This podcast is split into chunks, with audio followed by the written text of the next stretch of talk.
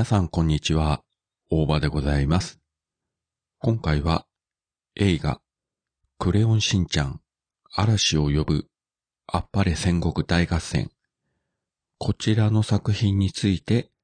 お話してみたいと思います。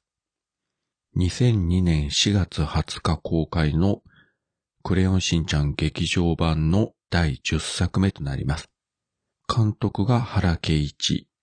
この映画の一つ前の作品が、以前この番組でも取り上げました、えー大人帝国の逆襲ですね。大人帝国の逆襲は、まだギリギリクレヨンしんちゃんという作品の枠の中で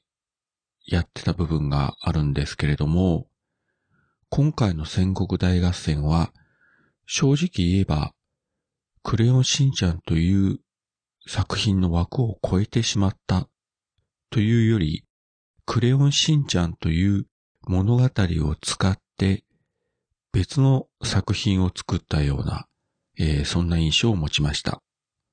これ別に批判してるわけじゃなくて、これも正しいやり方の一つじゃないかなと思います。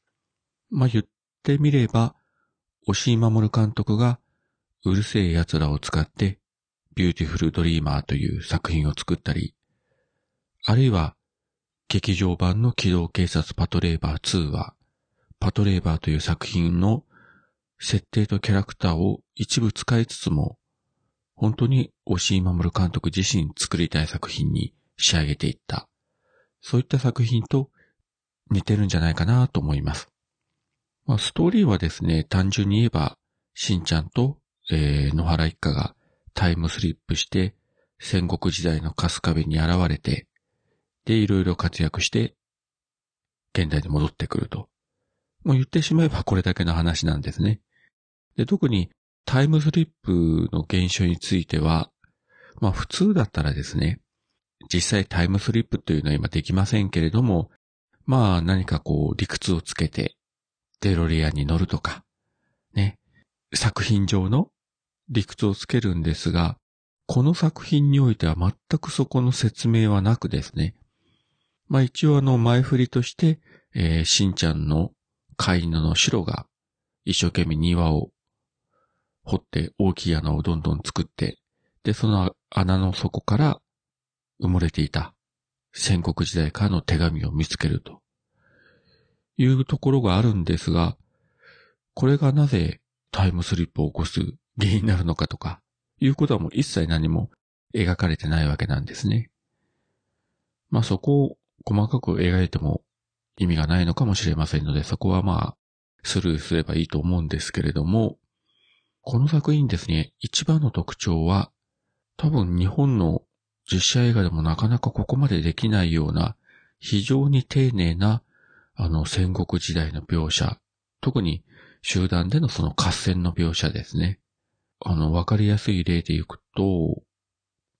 双方のこう、長槍を持った、えー足軽たちが戦うわけなんですけれども、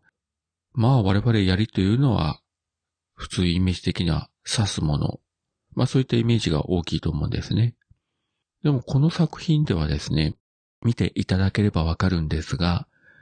突き刺すというよりも、上下にあるいは左右に振り回して、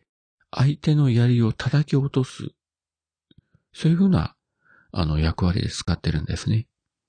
で、これはですね、日本の時代劇、映画でも、テレビでも、まあ、大河ドラマとかでもそうなんですけれども、こういったあの、戦国時代の合戦で、刀を使うシーンが基本メインになってるんですが、実際調べてみるとですね、刀は本当に、まあ、予備的なもので、基本は槍で戦うと。で、なぜかというと、やっぱり何メートルもある槍を振り回して戦うということは相手との距離がありますから、心理的な恐怖感が刀同士で戦うよりはやっぱり少ないわけですよね。要は刀を切り結ぶというのは目の前にいるわけですから、やっぱり怖いわけですけれども、槍なら数メートル、まあお互いですね、離れてますので、えーそこが戦いやすくなるというか、それと相手も鎧を着てますので、まともにあの刀で戦っても、なかなか致命傷を負わすということができない。まあ、槍というよりももはや長い棒と言っていいと思うんですけれども、その方がまだしも効果的であると。要はあの、兜の上からでも、長い槍で力いっぱいぶん殴れば、かなりの衝撃を受けるのでですね。まあ今のヘルメットみたいなその干渉剤とか入ってませんから、相手も脳震盪を起こして倒れますからね。まして、馬に乗った武将相手であれば、向こうは自分よりもはるかに高い位置にありますから、刀よりも槍で戦う方がはるかに戦いやすいというところがあるわけですね。まあそういった描写をきちんとしている。あるいは合戦の前に、えー、麦を狩るようなシーンもありましたけども、そういった描写が本当に細かいですね。あと、例えばですね、かなり最初のシーンで、その戦国時代の姫が池の水に手をつけるシーンがあるんですが、当然和服ですから、そのままプッとつけると、袖口がピチャッと濡れるわけですね。で、一旦両手を上に上げるんですね。そうすると、緩い袖元がこう、肩の方にスースルと落ちると。で、それから手を水に浸すと。そうすれば袖口が濡れなくて済むと。そういった本当にあの、細かい描写があちらこちらにあって、まあそこまでですね、あの、見るのはかなりマニアックな見方かもしれませんけれども、実際先ほどの槍の戦いとかでもそうなんですが、そこまで丁寧に描写してるドラマとか映画とかがどれぐらいあるだろうかということを考えると、相当、あの、事前の準備、交渉とかに力をかけて、この作品作ったんだなということがよくわかると思います。まあ、ただ逆に言えばそういうことをやればやるほど、果たしてこれはクレヨンしんちゃんの映画なのかと。もちろん、しんちゃんはいつもの通りの感じなので、戦国時代に行こうが、殿様の前に出ようが全く変わらないんですけれども、まあそれにしてもかなり異質な映画ではあろうかと思います。そして何より驚きなのは、そのラストの展開。結構公開から時間が経った作品なんですが、一応ここネタバレは避けますけれども、このラストはかなり驚きました。普通の時代劇であれば、ある種ベタな展開だと言っていいと思いますけれども、クレヨンしんちゃんという作品の中でこういったことをやったというのは、大人帝国もなかなかすごかったんですが、それ以上にすごいことを、もう完全にクレヨンしんちゃんという作品の枠を超えてしまったこと、ある種禁じ手をやってしまった感はありますよね。まあ、これについては賛否両論あるかもしれませんけれども、一つの作品、一本の映画として見た場合には、これは全然ありだし、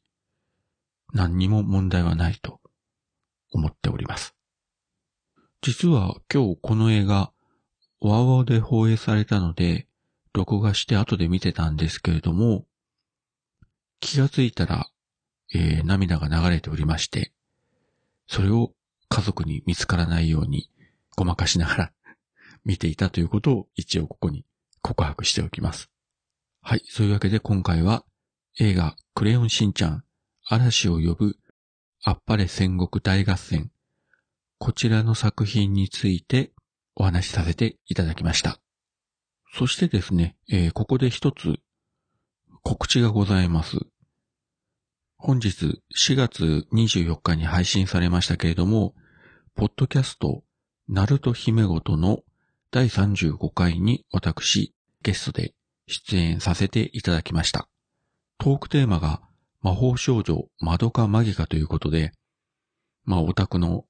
自分にお声がかかったということなんですけれども、えー、お聞きいただければわかるんですが、自分なんかより、ナルト姫とネズミさんの方がはるかに詳しく、